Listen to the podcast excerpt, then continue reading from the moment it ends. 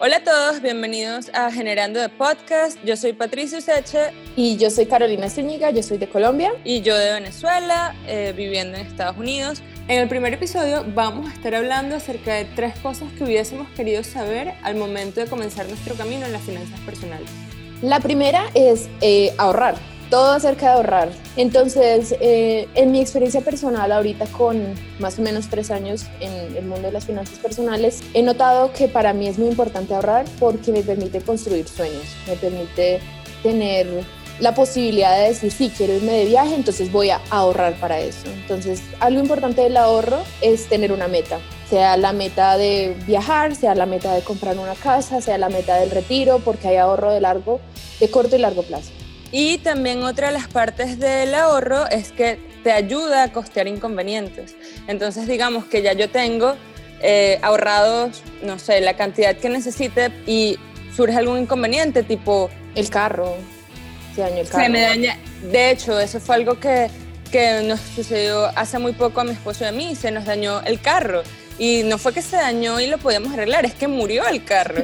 Entonces si no hubiésemos tenido ahorros, hubiese sido bastante difícil eh, comenzar el proceso de comprar otro carro. Entonces, el ahorro nos permitió costear ese inconveniente que fue que se nos muriera el carro. La segunda cosa es conocer acerca de las, de las opciones que tengo de los instrumentos financieros. Es importante, uno, entender y aprender de las opciones que tienes. Entonces, ¿qué, ¿qué, diferentes cuentas de ahorro tienes? ¿Qué diferentes cuentas corrientes tiene? ¿Qué implica cada una en términos de impuestos, en términos de cuota de manejo? Y de hecho, es importante también porque sobre todo, bueno, por ejemplo, desde mi perspectiva, viviendo en Estados Unidos, ahorita no solo están los bancos convencionales, sino que también hay muchos bancos eh, online, en Internet, y generan mayor interés, digamos, en cuanto a cuentas de ahorro, incluso hay cuentas corrientes que también eh, generan interés. Entonces es saber eh, qué es lo que te conviene a ti dependiendo de qué es lo que necesitas en el momento. Exactamente, porque eso varía. Yo cuando tenía 18 años tenía una cuenta y ahorita que tengo 26 tengo otra cuenta que suple diferentes necesidades y también entender que es tu responsabilidad entender qué implica cada cuenta, qué implica tener una tarjeta de crédito, cuánta cuota de manejo estás pagando por la, cuota, por la tarjeta de crédito, cuánta, cuántos intereses pagas y entender que es tu responsabilidad preguntar. En un banco te van a preaprobar una tarjeta y no te van a decir necesariamente que tienes que pagar tanto interés porque no es lo primero que te dicen. Entonces entender que es tu responsabilidad y estudiarlo, entenderlo. Exacto, y eso, o sea, a los 18 años es muy fácil decir sí a todo lo que te digan. O sea, necesitas una tarjeta de crédito y, ok, probablemente sean tan persuasivos que digas sí, sí la necesito, cuando en realidad no la necesitas. Entonces sí es muy importante informarte y preguntarle a tus papás. O sea, capaz eh, nunca te has sentado con tus papás a hablar de qué es una tarjeta de crédito, por qué necesito una tarjeta de crédito, de verdad necesito una tarjeta de crédito o cuál, es, cuál, ha, sido su, cuál ha sido su experiencia eh, y eso te puede ayudar muchísimo, muchísimo de verdad. Porque, de nuevo, o sea, este camino no es para nada lineal. O sea, es un camino de constante aprendizaje y la ayuda de los demás, pues, te puede servir. Y además, dice mi sabio padre, más sabe, más sabe el diablo por viejo que por diablo. Es verdad. Entonces, ellos tienen la información de la experiencia. Eh, y lo último que queríamos hablar en este episodio es acerca de cómo decir que no que es un tema que nosotras dos hemos hablado constantemente. Se ve diferente para Patti, se ve diferente para mí, eh, es diferente por nuestras personalidades, es diferente por las relaciones que tenemos con cada persona. Digamos, ahorita estábamos hablando de que a mí no, si a ella no le daría pena, o a mí no me daría pena decirle a ella, ven, Patti, estoy pelada, no podemos salir a comer y, y ella lo entendería entonces depende también de eso, depende de tu personalidad, es algo que yo puedo hacer ahorita, pero incluso con mis amigos más cercanos no lo podía hacer cuando tenía 18, 19 años. Entonces, eh, sí, es un proceso.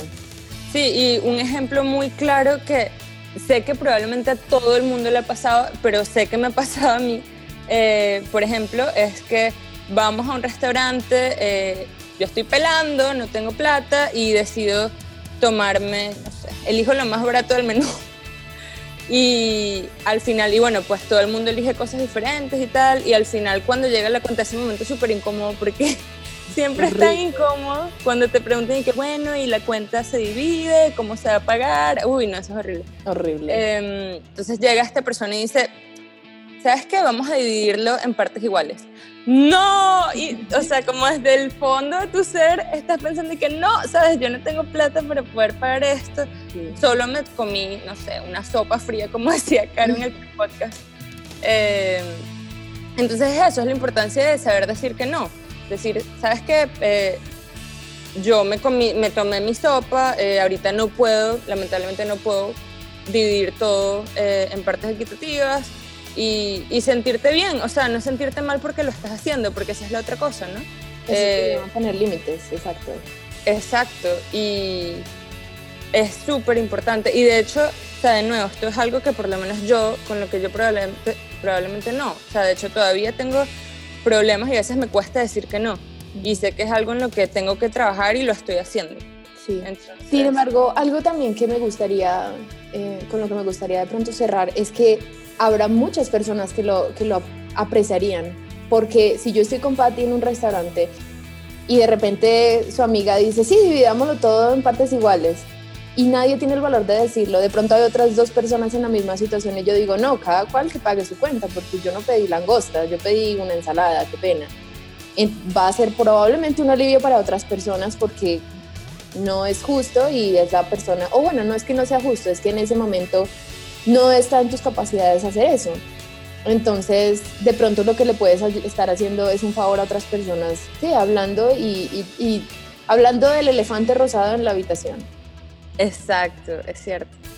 Y bueno, nada, yo creo que con esto finalizamos nuestro primer podcast. Me parece increíble porque, de verdad, desde hace un año, Caro y yo estábamos hablando de que nos hubiese gustado, que nos gustaría crear un podcast o hacer un canal de YouTube o lo que fuera, que fuese relacionado a finanzas personales porque de verdad sí creemos que es algo de lo que necesitamos hablar y que necesita cubrirse sobre todo para la gente de nuestra edad em, y gente pues adolescentes también que están comenzando en este mundo loco de las finanzas personales y eh, es súper necesario, ¿no? Además, eh, siento que hay un vacío de información en nuestros en países latinos, por ejemplo, siento que no es algo que se hable en los colegios, sino por, por ejemplo no se ha hablado en el mío.